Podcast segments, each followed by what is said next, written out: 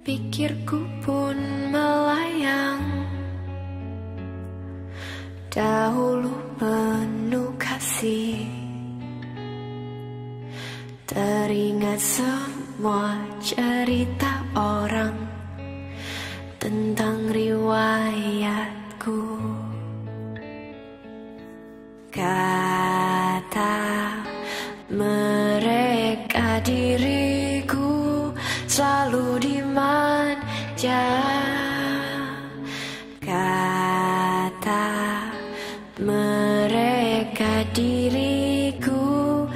selalu ditimang. Oh bunda ada dan tiada dirimu kan selalu ada di dalam hatiku.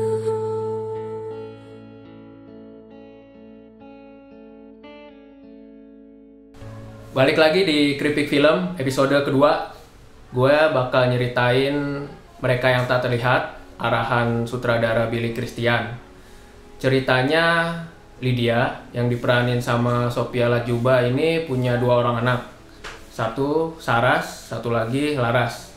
Nah, yang paling gede ini Saras punya kemampuan lebih.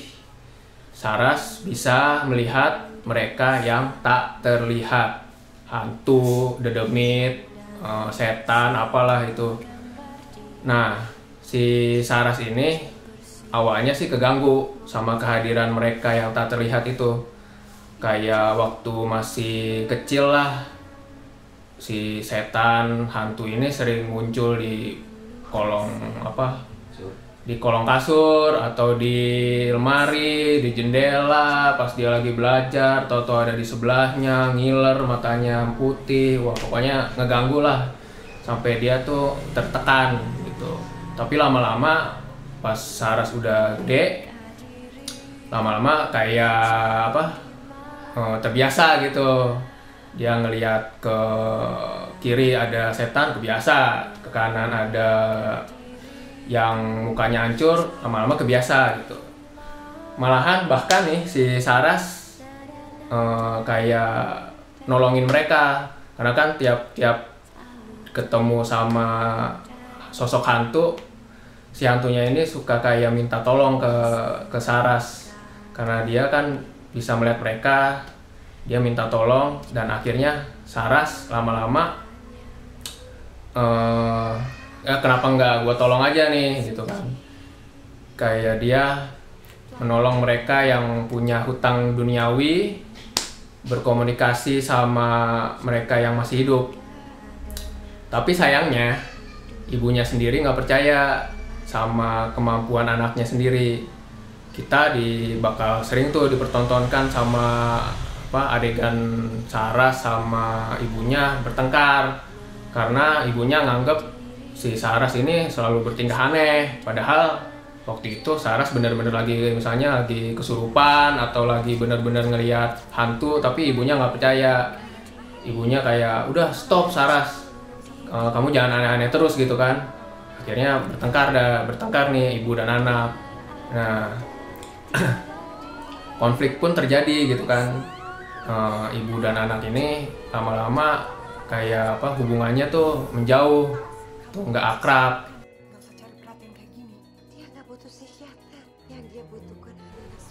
Oke, apa yang gue sukain dari mereka yang tak terlihat? Yang pasti idenya kayak di apa rumah malaikat, kampung zombie, histeria, sama tuyul part 1 Billy selalu bisa tuh yang namanya ngekspos ide-ide yang menarik di filmnya termasuk di mereka yang tak terlihat didukung juga sama kejelian Billy dalam urusan artistik. Kalau lu pernah sebelumnya nonton film-filmnya Billy Christian, lu pasti merhatiin tuh kalau dia nggak pernah main-main kalau urusan setting. Dari desain ruangan sampai nantinya kita diperlihatkan tata rias yang cukup niat kalau menurut gue. Di mereka yang tak terlihat ini efek make upnya buat gue keren. Lo bakal ngeliat hantu yang mukanya hancur, eh, kepalanya kebelah, lehernya putus. Nah itu keren menurut gue. Itu yang gue suka dari mereka yang tak terlihat. Dan Billy memanfaatkan apa? Memanfaatkan hantu-hantu yang udah disiapkan dengan sedemikian rupa ini cukup maksimal nantinya untuk ditempatkan pada adegan- adegan-adegan yang emang tujuannya buat buat nakutin dan ngagetin penonton. Trik-triknya menurut gua cukup efektif lah untuk pada akhirnya bikin penonton setidaknya bergidik atau bilang wah serem juga nih meskipun menurut gua pribadi eh, untuk bagian-bagian atau part-part horornya nggak sengeri dan semenakutkan yang gua bayangkan. Setan atau apa pun itu. dibilang jangan ganggu. Oke? Apa yang gua nggak suka dari mereka yang tak terlihat Billy nggak fokus. Hantunya keren artistiknya keren tapi pas membagi porsi antara drama dan horor nggak keren. Eh, kenapa? Gue nggak nggak mempermasalahkan konsep dan approach pendekatan Billy untuk memasukkan lebih banyak drama ke mereka yang tak terlihat. Dan gue juga nggak mempermasalahkan ketika filmnya justru menjurus ke drama ketimbang pure horror. Karena gue datang tujuannya untuk ditakut-takutin tapi pas duduk gue malah disodorkan banyak drama dan adegan-adegan apa tangis.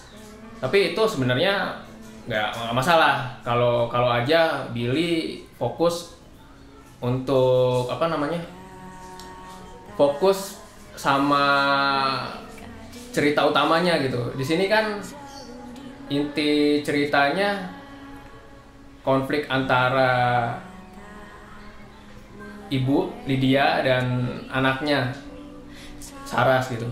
Tapi kenapa Billy justru nggak ngebangun konflik yang apa yang maksimal gitu. Billy justru malah malah nyeritain keluarga lain ketimbang keluarga Saras gitu. Kayak kayak tiba-tiba eh, nyeritain hantu yang dibully dan itu menurut gua porsinya apa terlalu banyak Eh, durasinya bisa dipersempit dan bisa dikasih untuk nyeritain keluarga Sarah sendiri gitu yang menurut gue sangat kurang untuk bisa membuat penontonnya peduli sama apa yang dirasain sama ibu sama si Sarah sendiri. Bahkan adiknya yang namanya Laras kalau nggak salah itu kayak sekedar figuran yang tiba-tiba ada tiba-tiba hilang. Dia ada kalau cuma diperluin doang. Padahal gue rasa itu perlu apa memperlihatkan lebih mendalam ikatan batin antara Saras dan adiknya. Overall gue jadi setengah-setengah juga antara nggak suka dan suka sama mereka yang tak terlihat. Sukanya seperti yang gue bilang tadi gue suka dengan artistik dan make up hantunya yang menurut gue emang keren-keren. Tapi pada akhirnya Billy membuat mereka yang tak terlihat serba tanggung. Padahal potensinya bisa jadi film horor horor drama yang nggak sekedar cuma mempertontonkan air mata dan sedih-sedih doang gitu. Kalau aja Billy kalau aja Billy mau lebih peduli untuk memberi ruang yang lebih pada konflik antara konflik keluarga antara ibu dan Saras terus juga mau ngebangun chemistry antara Saras dan adiknya. Mungkin mungkin nantinya bakal lebih kena menurut gue gitu. Sekedar Billy hanya mempertontonkan Billy hanya mempertontonkan adegan sedih tapi gue gue pribadi nggak ngerasain ikut sedih atau ikut hancur gitu. Saat film selesai ya gue hampir nggak ngerasain apa-apa gitu. Oke gue gua gua ralat. Gue sedikit sedih. Tapi kesedihan itu buyar ketika gue keluar dari bioskop. Sayang banget kan